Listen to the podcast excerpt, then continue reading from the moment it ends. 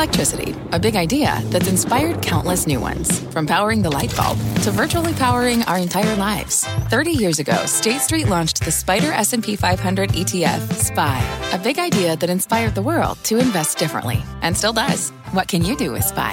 Before investing, consider the fund's investment objectives, risks, charges, and expenses. Visit ssga.com for a prospectus containing this and other information. Read it carefully before investing. SPY is subject to risks similar to those of stocks. All ETFs are subject to risk, including possible loss of principal. Alps Distributors, Inc. Distributor. Hi, I'm CNBC producer Katie Cramer, one of the voices behind the CNBC podcast Squawk Pod. In these times of uncertainty, we want to make sure we're bringing you, our listeners, as much information as possible, as quickly as we can. That's why we're sharing with you now a CNBC special report, Markets in Turmoil. Listen in.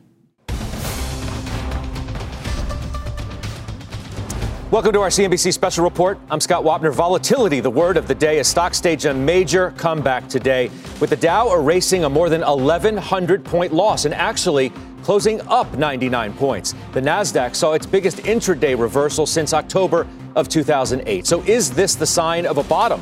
Right now, I'll take a look at futures. Somewhat quiet. It is early. Volume is light, and we will keep on that throughout the hour. I should also let you know Asia is open. It's already trading lower, and we'll follow that as well.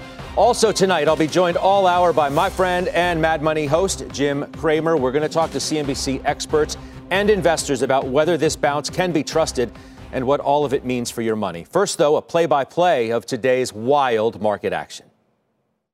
I would tell people, look, if you really want to know where to buy, keep your powder dry the last half hour, because the last half hour has been a nightmare. Markets are plunging an hour here into trade. Dow's off of the lows of about 750 to the downside. As much as I'm going to hate to do this, I'll probably be buying some stocks today. We've drifted lower, found some bids, drifted lower again. Whether it stays that way into the last hour of trading, that's going to be a key to watch. Take a look at the major sell-off underway on Wall Street at this hour. The Dow Jones Industrial Average now down by 800 points, slightly off the lowest levels of the session. But elsewhere, there is carnage all over the place. The excesses we've seen in 2020 and 2021 are in the process of being wrung out. You have to go back for the Nasdaq to October 2008 for the last month that was this bad. We've got less than 40 minutes to go, and the recovery continues. This final hour feels a lot different than what we have been accustomed to in the last few sessions. 30 seconds left, and unbelievably, we are up across the board for the three major averages. And this type of action is just not comforting. I don't think anybody's going home feeling like they got this thing nailed, even if they bought the lows. Oh, it was quite a day. We do have full team coverage breaking down the market volatility, from which stocks were hit hardest to fears of war between Russia and Ukraine, and whether the Federal Reserve is moving too fast. Let's start now with Dom Chu and today's wild trade. Dom? Well, Scott, Jim, it didn't look like this in the morning during Squawk Box when we kind of started our trading day today. But if you take a look at the way that the action panned out, by the time everything was finished, you mentioned that move higher, the Nasdaq composite has been the epicenter for a lot of the action on an intraday basis. We were down almost 5%, and you can see you're closing up by almost again, 0.75%, a huge swing. Some of the parts of the market that have become a huge focus for that big bounce back, driving a lot of the action. Technology is a big part of the story, and so is energy. Take a look at this overall. If you look on an intraday basis, these are three ETFs that track those three key parts of the market. The iShares Expanded Tech Software ETF, ticker IGV, the VanEck Vector Semiconductor, ticker SMH, and then the energy sector spider, ticker XLE. They have moved from intraday's low, you can see there, just around noon today, Eastern time, to where we closed, anywhere from a 5 to 7% swing for those key industry groups. That's a huge move higher on an intraday basis. Those parts of the market were key. Now, would you believe it if I told you within the S&P 500, there were 14 stocks, though, that traded at 10% or higher from their intraday lows today. That's how big of a swing it was. The three biggest gainers in the S&P 500 today from their lows of the session to where they closed the day were these three stocks. Moderna, big vaccine news, vaccine maker over the course of the last 2 years. Etsy on the online marketplace side, and Enphase Energy. These stocks, again, around noon to the close, have gained by about 13 to 14% on an intraday basis. Scott, it just goes to show you just how big of a swing certain parts of the market got. Whether or not those buys can stay that way is a huge investor question, especially when it comes to those chip stocks and software ones, guys. Absolutely, Dom. Thank you. That's Dom Chu. Jim, it was wild. Yeah. It was breathtaking. You heard Dan Niles in our opening piece. I hate it, but I had to buy it at some point. Apparently others did as well. Right. That's what I said to the investing club this morning at 10:26. I said, listen, I know it's painful. Hold your nose. Find something to buy. A lot of people did. Now, look, there were still 57% of the stocks were down, only 39% up on the New York Stock Exchange. That's not exactly what we like. I understand what Mike Wilson said, which is that I want to disagree with him, but I understand. He was saying, well, look, no matter how you left, you're probably not happy. Well, no, that's not true. You see, because if you bought it at the low today and you want to flip it tomorrow morning, you can. But more importantly, when we go down back to these levels, if we do, instead of feeling like, let's press the bets, let's increase the short position, we're going to break people. Now you have to think, oh, shoot, I really do have to buy it. So the psychology of a market, this market changed today. You pointed to 9-to-1 stocks that were down, and you said, look, even if you hate it, you got to buy it. It mirrored what you told the investment committee, as you said this morning. Let's listen to what you said in your morning meeting about 10:20 this morning about this market and what investors should do. The reason why I am inclined to want to buy is that I don't think we're in a recession. Now, people want to sell right here, and the reason why they want to sell right here is that they want to get rid of the pain. Okay. Now, getting rid of pain is an emotional issue. I've gotten rid of pain in Confessions of a Street Addict. You can read a moment where I got rid of pain and how wrong it was. So what you have to do is the opposite of pain, which means you have to do some buying. Yeah. Hard to make that decision. And we did a lot. We did a lot of buying for the club. Now, look, I've made a lot of mistakes. We all have. Sometimes you get them right. Look, you and I think about the NFL all the time. I mean, sometimes you get them right. You can't just say, you know what, that was...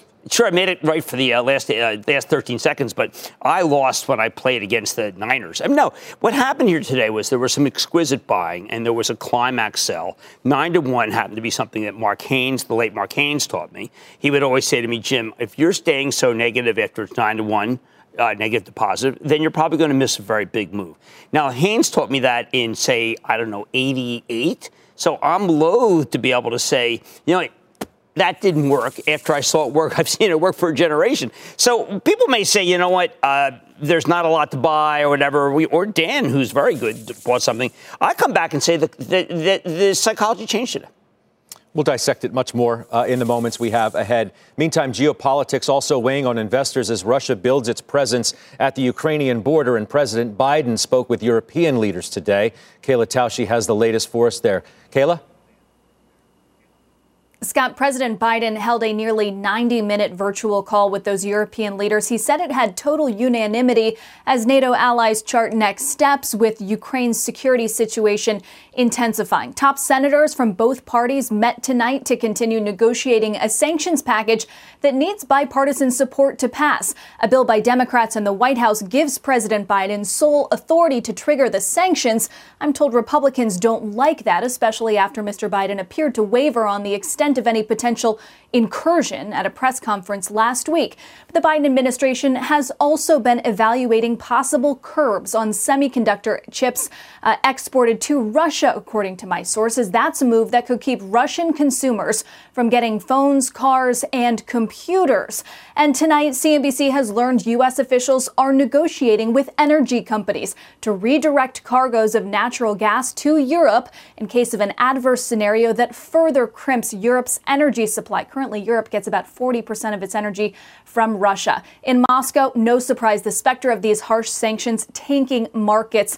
Russian stocks falling 8% Monday, the ruble hitting a 14-month low. Meanwhile, the U.S. putting 8,500 troops on high alert to deploy at a moment's notice to bolster NATO's defenses in Europe. Pentagon spokesman John Kirby said NATO allies wanted those assurances.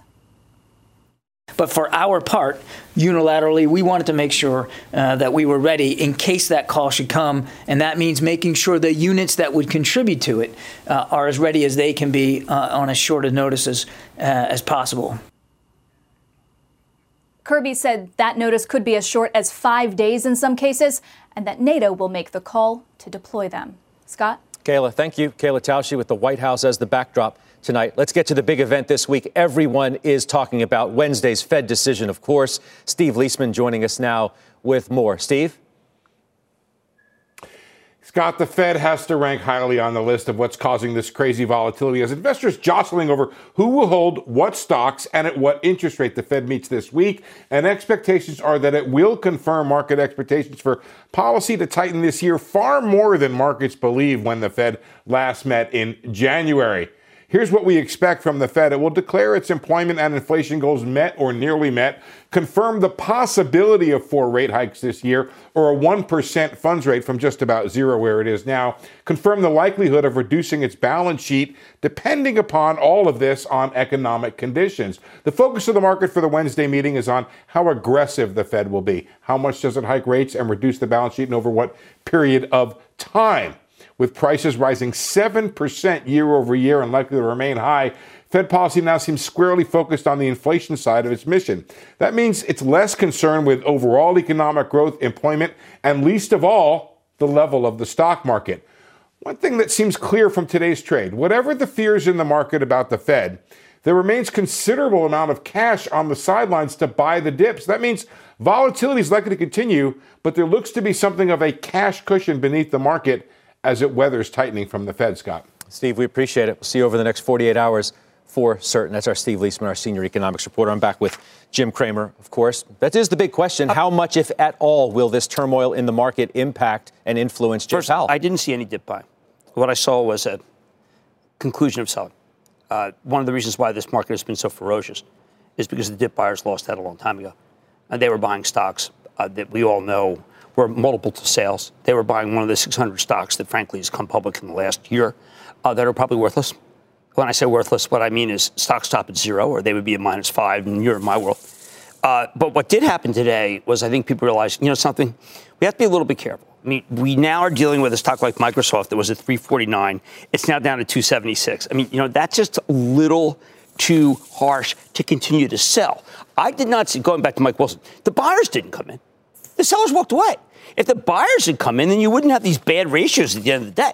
I mean, they weren't great. And that's why I think we're going to see lower levels again, because we did not see some sort of blowout earnings tonight. I mean, we can talk about IBM. People didn't like the cash flow. People looking for 11.5. They did 10 to 10.5 as a forecast. But I come back and I say they missed it. They missed it. And the reason why people missed it is they're still very worried about Wednesday. But you heard what Steve said. They basically traced out, to me, the worst possible scenario and said it's going to be that scenario. The worst possible is the scenario. Anything less than the worst possible, I'm a buyer. You referenced Mike Wilson, of course, the strategist at Morgan Stanley, who had a note today saying that winter He went the winter thing. I'm against the winter thing. I should also let you know that... What is it, like the Lion in Winter, like the Shakespeare? You want me to like do Shakespeare? Do you want me to do Stephen King? This evening, there's another note out from a gentleman that our viewers have heard from many times over the years. Barry Bannister of Stifel calls what happened today, the bounce back, a head fake. The correction's going to continue, and he's talking about S&P 500 downside to 4,200.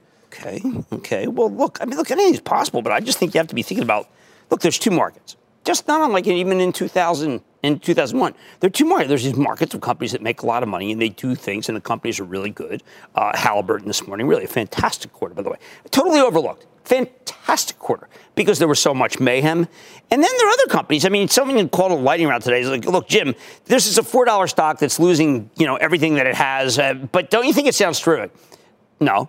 You remember the companies that came public, the SPACs. I mean, you know, the SPACs are so deadly, and yet they're out there, and they're lurking, and people are trapped in them. So those people are going to have some tough times. But I just simply do not believe that you're going to see these really high-quality companies go down. Because other than JP Morgan and Netflix, I know you can say, well, that's it. No, but, you know, almost every bank stock went up. There were these so-called Cathie Wood stocks, the ARK stocks, the ARKK. They bounced. It was down 9% at one point. And bounce back positive. Is that a statement that in any kind of those kinds of stocks? Well, that's the push short. We're going to speak to Matthew Boss, and you'll see a lot of the retailers, you know, who's a terrific guy from JP Morgan, a lot of the retail short positions have built up. Look, the battle against Cathie Wood, it's like Bo Jess. She's like, it's enough. Every man dead or alive must do their part. I mean, people are just trying to annihilate her. At this point, it's probably worth focusing on something else.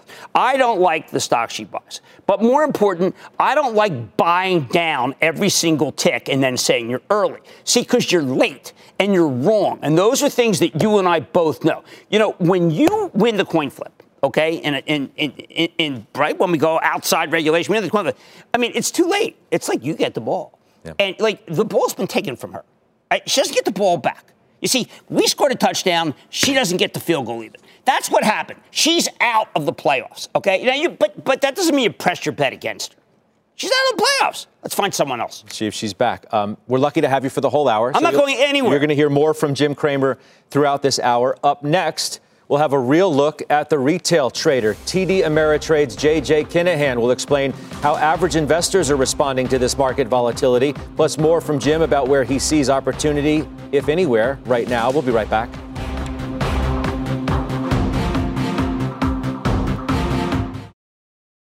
People today can spend half their lives over 50.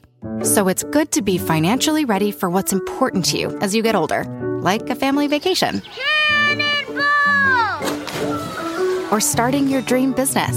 Welcome to Connie's Coffee. How may I help you? AARP's trusted financial tools can help you plan for whatever your future holds. That's why the younger you are, the more you need AARP. Start planning today at aarp.org/moneytools. What's on the horizon for financial markets? At PGIM, it's a question that over 1,400 investment professionals relentlessly research in pursuit of your long-term goals. Specialised across asset classes, but united in collaboration, our teams provide global and local expertise. Our investments shape tomorrow, today. Pursue your tomorrow with PGIM, a leading global asset manager. A wild day for stocks, with all of the major averages reversing and closing higher after the Dow plummeted as many as 1,100 points earlier in the day. Futures market right now pretty quiet despite today's volatility, with the Dow, S&P 500 and Nasdaq futures all slightly lower. As you can see there, S&P futures off by about 1%. Nasdaq futures off a little bit more than that. And we already told you that Asia is open and trading and is lower as well. Thank heavens. You don't want an up opening. That's just going to trap people. This is perfect. There couldn't be anything worse than an up opening. People get all excited. People listen to you all the time. They hear you say that. Well, you don't want to be a jamoke. I mean, the market opens up big. Sellers come in, people who bought it at 12:30 to 1, makes them look good. Let it come in. Do wonder what the retail investor is thinking amid all of this volatility. Let's bring in J.J. Kinahan. He is the chief market strategist at TD Ameritrade. It's good to see you. Thank you for being with us this evening. You do watch retail like a hawk, J.J. What are we learning today? Well, Scott, it's really interesting. One of the things that we've seen in the past is that Apple and Microsoft are usually the first places our clients actually turn to the downside. So just watching the action over the last week, Scott, I would have expected to see the same pattern. Apple, absolutely same pattern. Our clients go to it, they get the sort of double whammy on a good way for both these stocks, that to the downside, they're considered safety. To the upside, people consider them growth. What's interesting, and going into Microsoft earnings tomorrow, a pattern I find very interesting is that our clients didn't really buy Microsoft as much as they normally would in the past. I think there's a little bit of fear going into Microsoft earnings. Now, this afternoon, as we caught some momentum, we did see some more folks turning there, but those two particular, that was the first thing that stood out to me in the action that I've seen over the last week. I don't know what that means for Microsoft earnings, but I just would think that's a really interesting data point of people's trust there. I'd imagine that retail is reticent to sell the names that you just mentioned, too, even in volatility, the likes of which we saw today. Getting rid of a Microsoft or an Apple is a tough bet. As the man to my left always says, don't trade Apple, own Apple. Absolutely. I know Jim's a big supporter of Apple, and, it's still the number one held stock at the firm.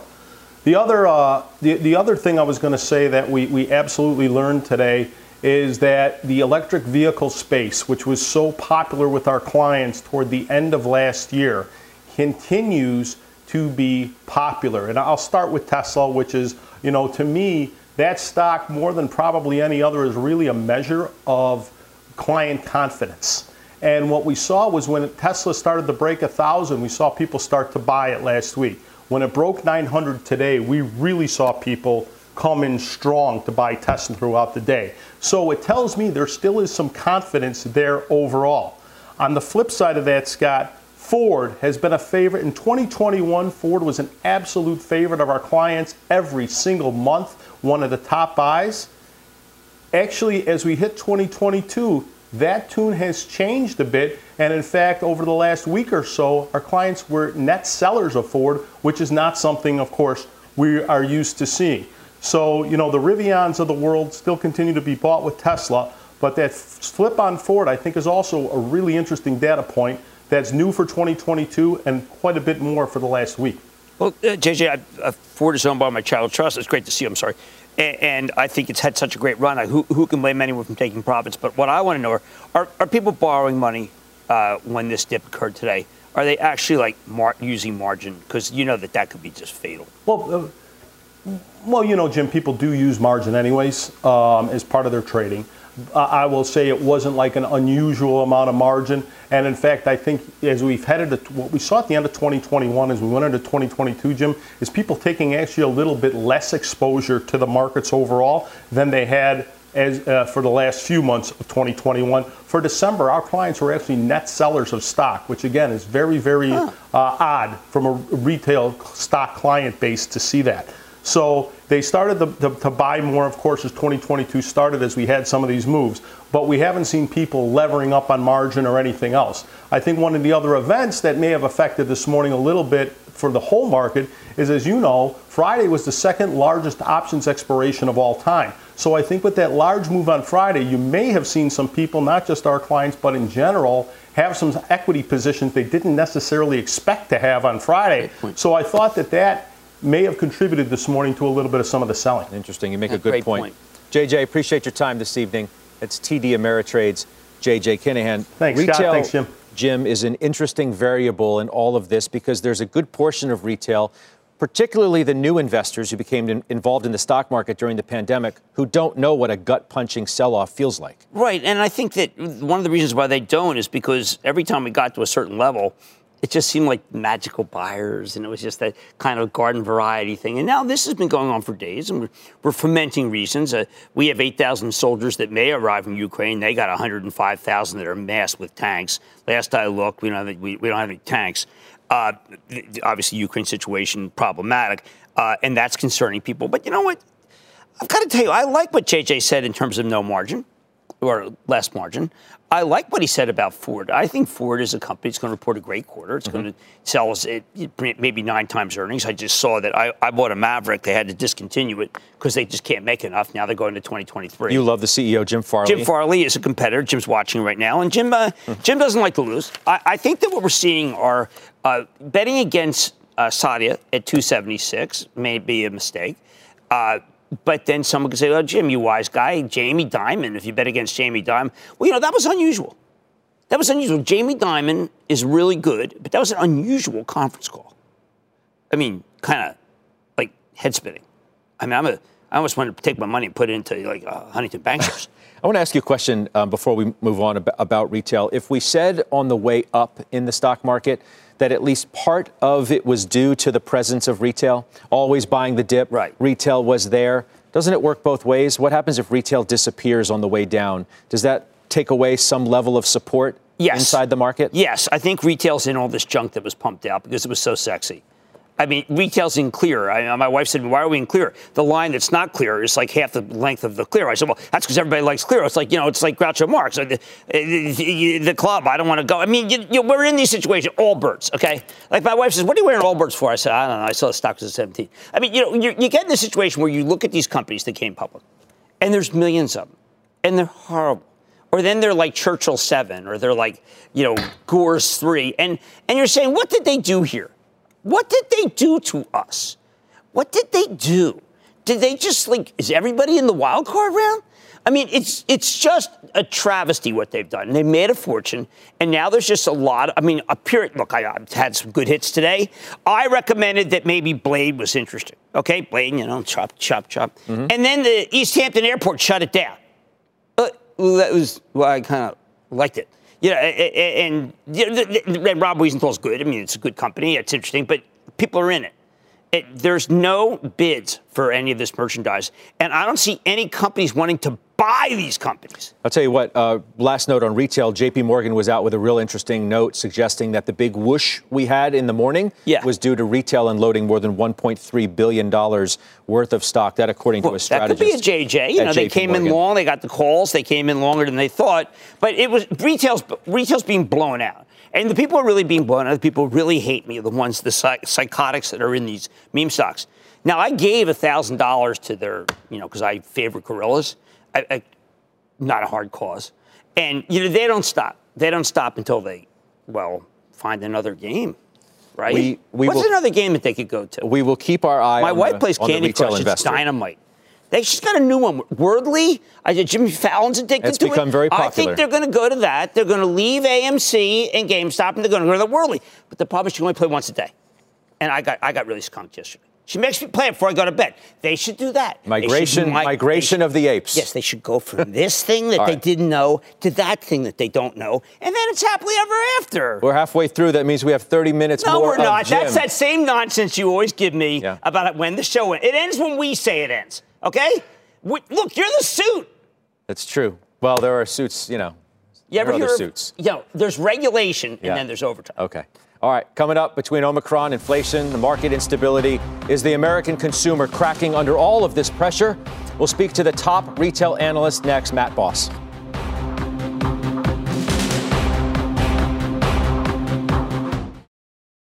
People today can spend half their lives over 50. So it's good to be financially ready for what's important to you as you get older, like a family vacation. Or starting your dream business. Welcome to Connie's Coffee. How may I help you? AARP's trusted financial tools can help you plan for whatever your future holds. That's why the younger you are, the more you need AARP. Start planning today at aarp.org/moneytools. This podcast is supported by FedEx. Dear small and medium businesses, no one wants happy customers more than you do. That's why FedEx offers you picture proof of delivery, packageless and paperless returns, as well as weekend home delivery to 98% of the U.S. on Saturday and 50% on Sunday. See the FedEx service guide for delivery information. FedEx Ground service is also faster to more locations than UPS Ground. See what FedEx can do for your business. Absolutely, positively FedEx.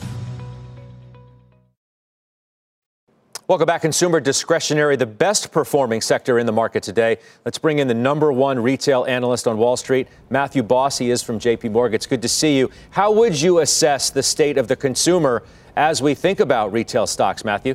So there's a lot of moving parts. First of all, thanks for having me on. Look, I would say unemployment under 4%, wages multi-year rise, and the consumer, in my opinion, coming out of what was actually the best holiday in 20 years, 9% normalized growth. That's on top of 8% a year ago. And that's as stimulus has waned as the year has progressed. So tough lap that we're up against in the first and second quarter of this year as we go up against some of those incremental dollars. But I think the underlying consumer is robust, and the picture as we move into 2022 is actually solid. Well, Matt, it's Jim. So glad you came on tonight. It's a funny thing that happened. John Duskin's a guy I've known for 35 years.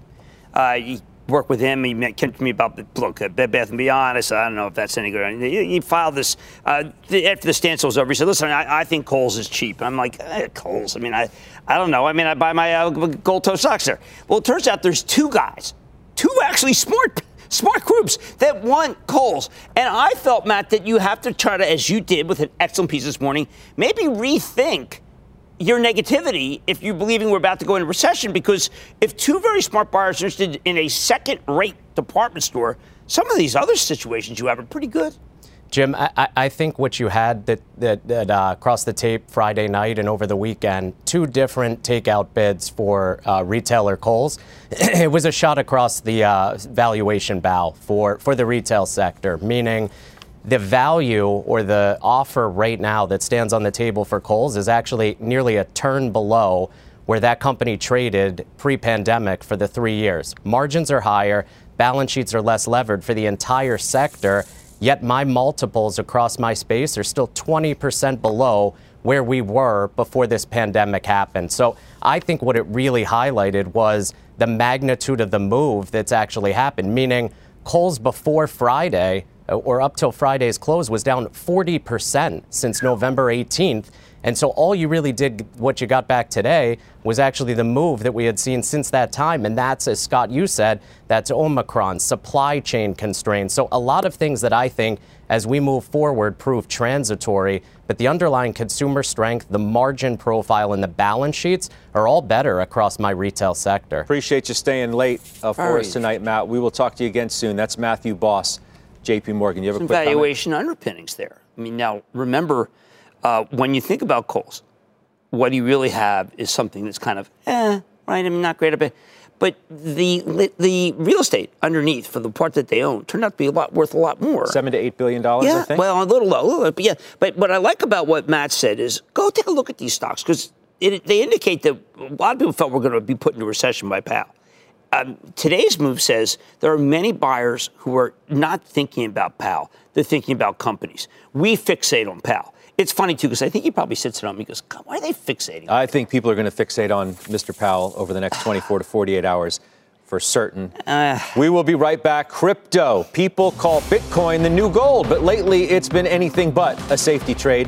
What's causing the massive swings? We'll give you the details when we come back.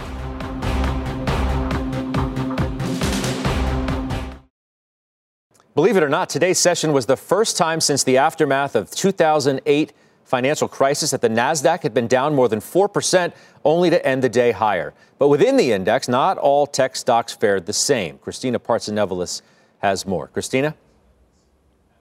Oh, Scott, what whiplash with dip buyers emerging right before the bell. So like you said, the Nasdaq managed to break its 4-day losing streak, closing higher yet still below its 200-day moving day average, I should say, which is often considered a bearish signal. So we got the most positive mover on the Nasdaq 100, which was Meta, surprisingly, down right now in after-hours trading, I should point out, versus the biggest lagger on the Nasdaq 100, that would be Apple, shedding 9 points from the index. Netflix continued its slide for the third straight day in a row, headed for its worst month since September 2011. And the dip buyers seem to have helped Cathie Wood's flagship ARK ETF, but today's almost 3% gain wasn't enough to offset recent losses, unfortunately. And semiconductor stocks weren't spared either. You got the SMH semiconductor ETF that did finish higher, but every single constituent is still 10% or more off their recent highs. NVIDIA as well as AMD are down about 22% just in January alone. And the high growth sector continues, unfortunately, to bleed amid continued concerns about rising interest rates and high valuations, which I know you guys are talking about. Scott, over to you. Absolutely, Christina. Thank you. Christina Partsenevelis. Now, one of the first signs of a market turnaround today actually came in the crypto markets, where Bitcoin went green late in the day. Kate Rooney has more on the rest of the crypto space for us tonight. Kate? Hey, Scott. Yeah, Bitcoin bouncing back above $36,000 after a pretty choppy day of trading. The cryptocurrency touching its lowest level since July at one point today. It fell around $33,000. Ether, meanwhile, that's the second largest cryptocurrency, also recovering a bit from that 6-month low. Bitcoin is still about 45% from the all-time high it hit late last year, and it has been trading really in line with some of the high-growth tech names. That's one effect of cryptocurrencies becoming more mainstream. You've got institutional investors buying Bitcoin over the past couple of years, and that was really seen as legitimizing for the asset class. But in times like today, some are selling crypto to get liquidity. Retail investors, meanwhile, appear to be losing some of their conviction lately. Glassnode analysts point out that the lion's share of selling this week is coming from those newer buyers. They call those short-term buyers. One way to measure investor sentiment is called the Fear and Greed Index.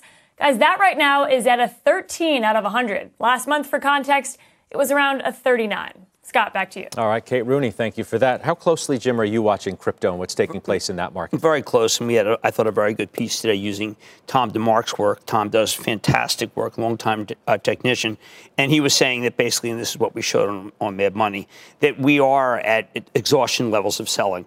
Bitcoin a little bit, maybe a little bit higher. Ethereum, which I own, I will buy tomorrow. I'll buy more Ethereum.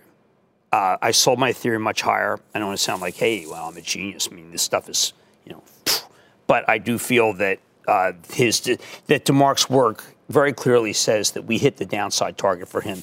And he's been the most accurate of anyone I speak to or talk to, including all the people who come on air. Can you make the same, then, assertion if a if crypto or Bitcoin has bottomed, Ethereum or what have you, that stocks have too? Yes. I mean, is there that much of a correlation? Yeah, I actually think there is. Now, I think it's repulsive that there is, because I like to deal with companies that make things, that sell things, that have a profit and have a dividend. Of course, this is the exact opposite. But I think we have to have a separation. You know, the Dogecoins of the world, I really think are, this is the death knell. And I say that because I want to be really mean to the people. No, I say that because Gary Gensler came on Mad Money and said, you know what, guys, that's a security. And for all we know, they print a lot of it every night. See, if I own shares of Caterpillar, I have a pretty good idea how many shares there are. How many tokens of Dogecoin are there? And the answer is we don't know. But maybe they print some every night. But there has that worries me. There has been, at the very least, this correlation between crypto and risk assets like stocks. Oh, no, that's definite. It's just that I keep coming back to tomorrow you got to do some selling. If you own stocks that are selling at a multiple to sales, no, I'm sorry. You know, maybe the next, maybe it'll come around again sometime. But those have had it until you see a major company like a ServiceNow buying one of these. Otherwise, we don't know how to value them. What's happened? You know, it's really very painful, Scott, because I sit there and I think, well, what is that? That's valued at price target boost, price target, but and that's not happening. I don't know how to value lemonade. I don't. I mean, why not? My mom made the lemonade. I mean, it's 5 cents, you know. But I don't know how to value a lot of the companies that came public that everybody was so crazy about. Someone asked me today about Cloudflare. That's a really good company, but it sells at a gazillion to whatever, and I don't know how to value it. But it's valued by whether, like, the Cathie Woods of the world get more money in. I don't want to play that Amerindo five-hand. David Faber and I joke a lot about the funds of 2000 and how they kept it afloat. And I don't want to be I don't want to be a flow of funds guy. I want to be I want to look at companies that make things, pay you dividends, have a finite number of shares, buy shares back, and make you feel like I'm investing in a great American companies that make things and do stuff is how you've been. That's been saying it for the last ever since the November conference call that we did for the investment club.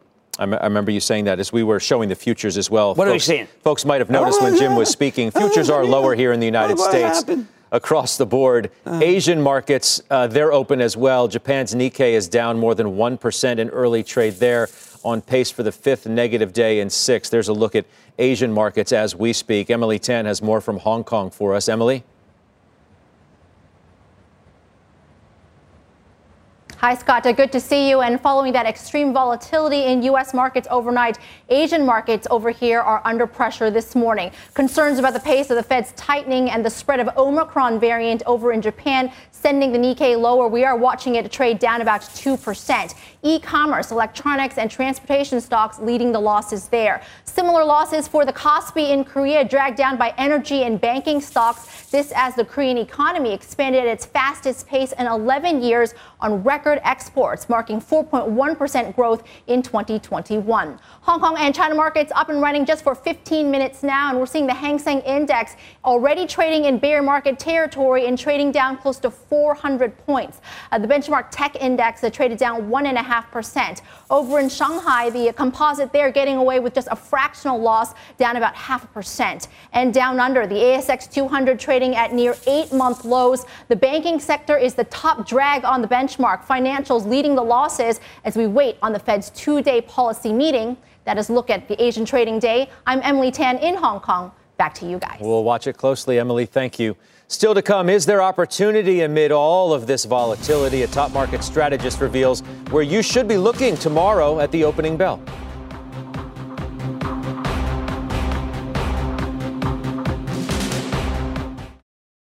Welcome back. A volatile day today with futures pointing lower, though. As you know, it's still early. Volume is light. Here to discuss where to find opportunity amid the volatility is Shannon Sakosha, Boston Private Wealth CIO, a CNBC contributor. It's good to see you, Shannon. Thanks for being here tonight. Thanks for having me, Scott. We heard from Jim Labenthal on the halftime show today, one of your investment committee colleagues, who said this is capitulation. This is what it feels like. And he was a buyer. Were you?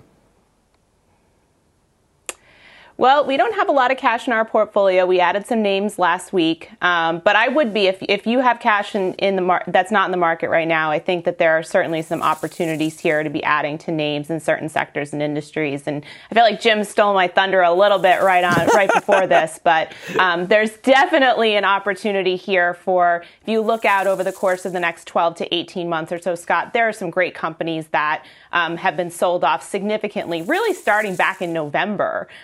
That are opportunities to add here. Yeah. What do you think, Jim? I mean, right? I think committee members are certainly listening closely to the kinds of stocks that you're looking at. Well, I'm blushing because she does fantastic work. I know her from your show, and it makes me feel better. I mean, actually, when you're out there saying things are good, and she has stocks, and she talks about, say, an Adobe or an Alphabet or Meta or Visa. These are companies, these are very high-quality companies whose multiples have shrunk dramatically. You could argue that Visa's a little too high, but they've come down a lot. And I think, Shannon, one of the things that people have to start thinking about is when you have a stock that's down 200, 300 points, a high-quality stock, it isn't like we should just wake up today and say, oh, my God. I mean, wasn't it the right time when it was up like 300 points from here?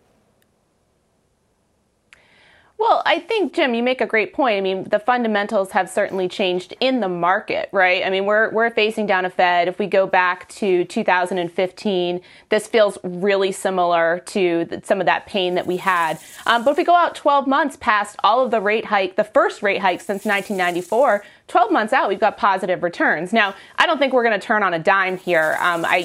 Names like you said, names like Adobe, Salesforce. But then you think about things like geopolitical risk, like an L3 Harris. You've got opportunities in financials and the exchanges with all of this volatility, ICE, CME.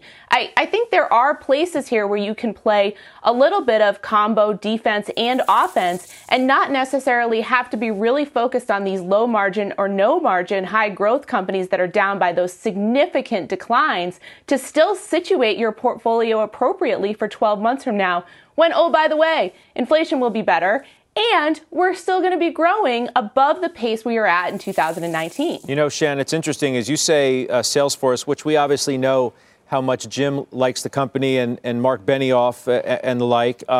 It makes me think of higher multiple stocks, you know, as much as you love companies like that. Are you thinking about stocks like that that have gotten hammered, and many of them much worse than a Salesforce, for example, even though that stock has been hit like a lot of others, and thinking that eventually it's these kinds of things are just too good to pass up? Definitely. And you've seen the slow decline, especially in the cloud stocks over the course of the last few months. And if I look out over the next 2, 3, 5 years, Scott, I don't see a situation whereby we don't at least see growth in both cloud and hybrid compute that would point to adding to these names today. Now, are you going to put, you know, if you're 100% cash on the sidelines, do you go all in tomorrow? You probably want to be a bit more measured than that. But putting an initial position, particularly in some of these cloud stocks or some of the other names that have sold off in these, again, focus on margin, focus on growth with margin, focus on free cash flow.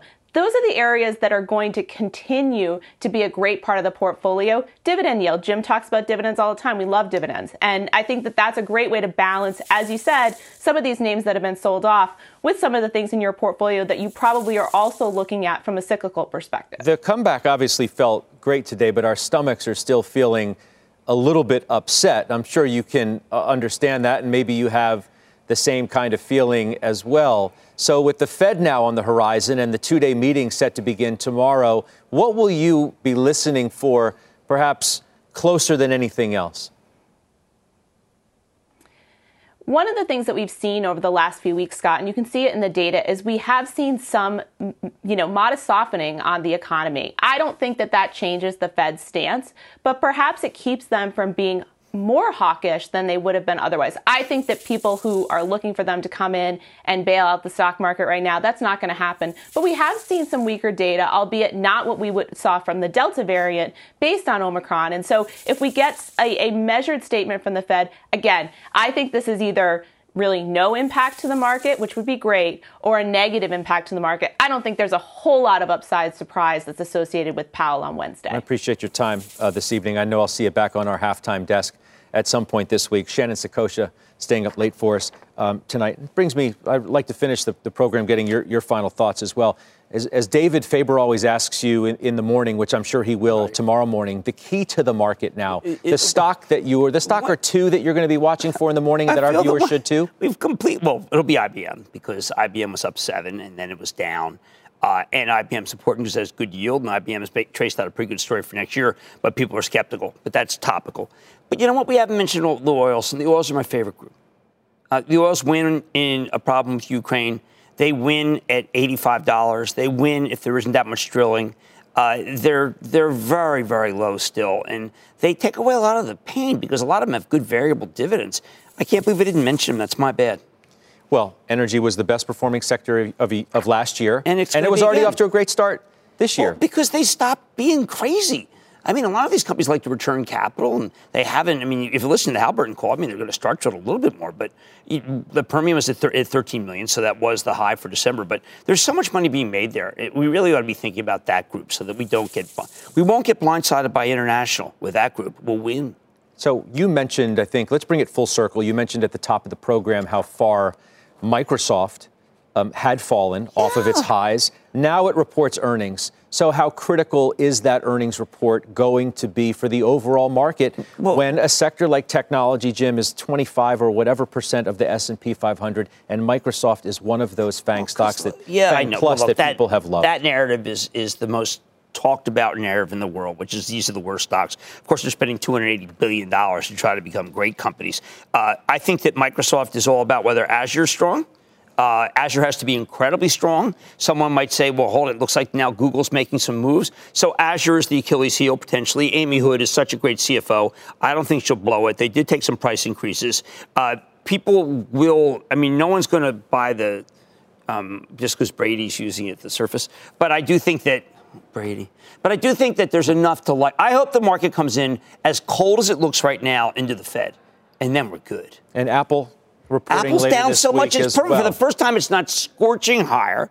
If Tim Cook does what I would like him to do, Mr. Cook, I would like him very much to break out the lifetime value of a customer, because I pay money. I hit a button today. I think I paid my credit card bill.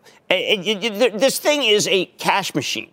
It's a slot machine and a cash machine. We didn't talk about gaming either. When is that bottoming? But you want these stocks to stabilize if you want to try and rebuild some of the damage that's been done. I want them to go back to where we were at 12 o'clock when I was trying to focus on my taxes for a second, and I realized I had lost so much money. What was the point of focusing on my taxes?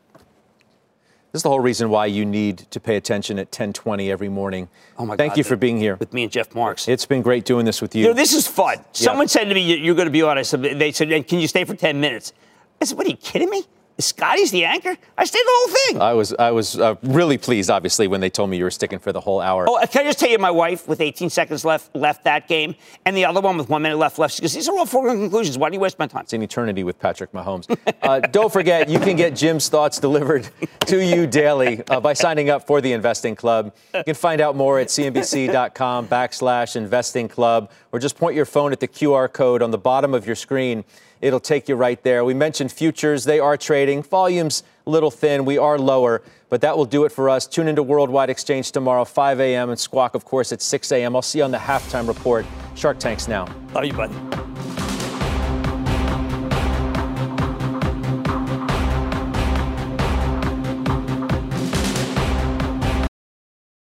This podcast is supported by FedEx. Dear small and medium businesses, no one wants happy customers more than you do. That's why FedEx offers you picture proof of delivery, packageless and paperless returns, as well as weekend home delivery to 98% of the U.S. on Saturday and 50% on Sunday. See the FedEx service guide for delivery information. FedEx Ground service is also faster to more locations than UPS Ground. See what FedEx can do for your business. Absolutely, positively FedEx.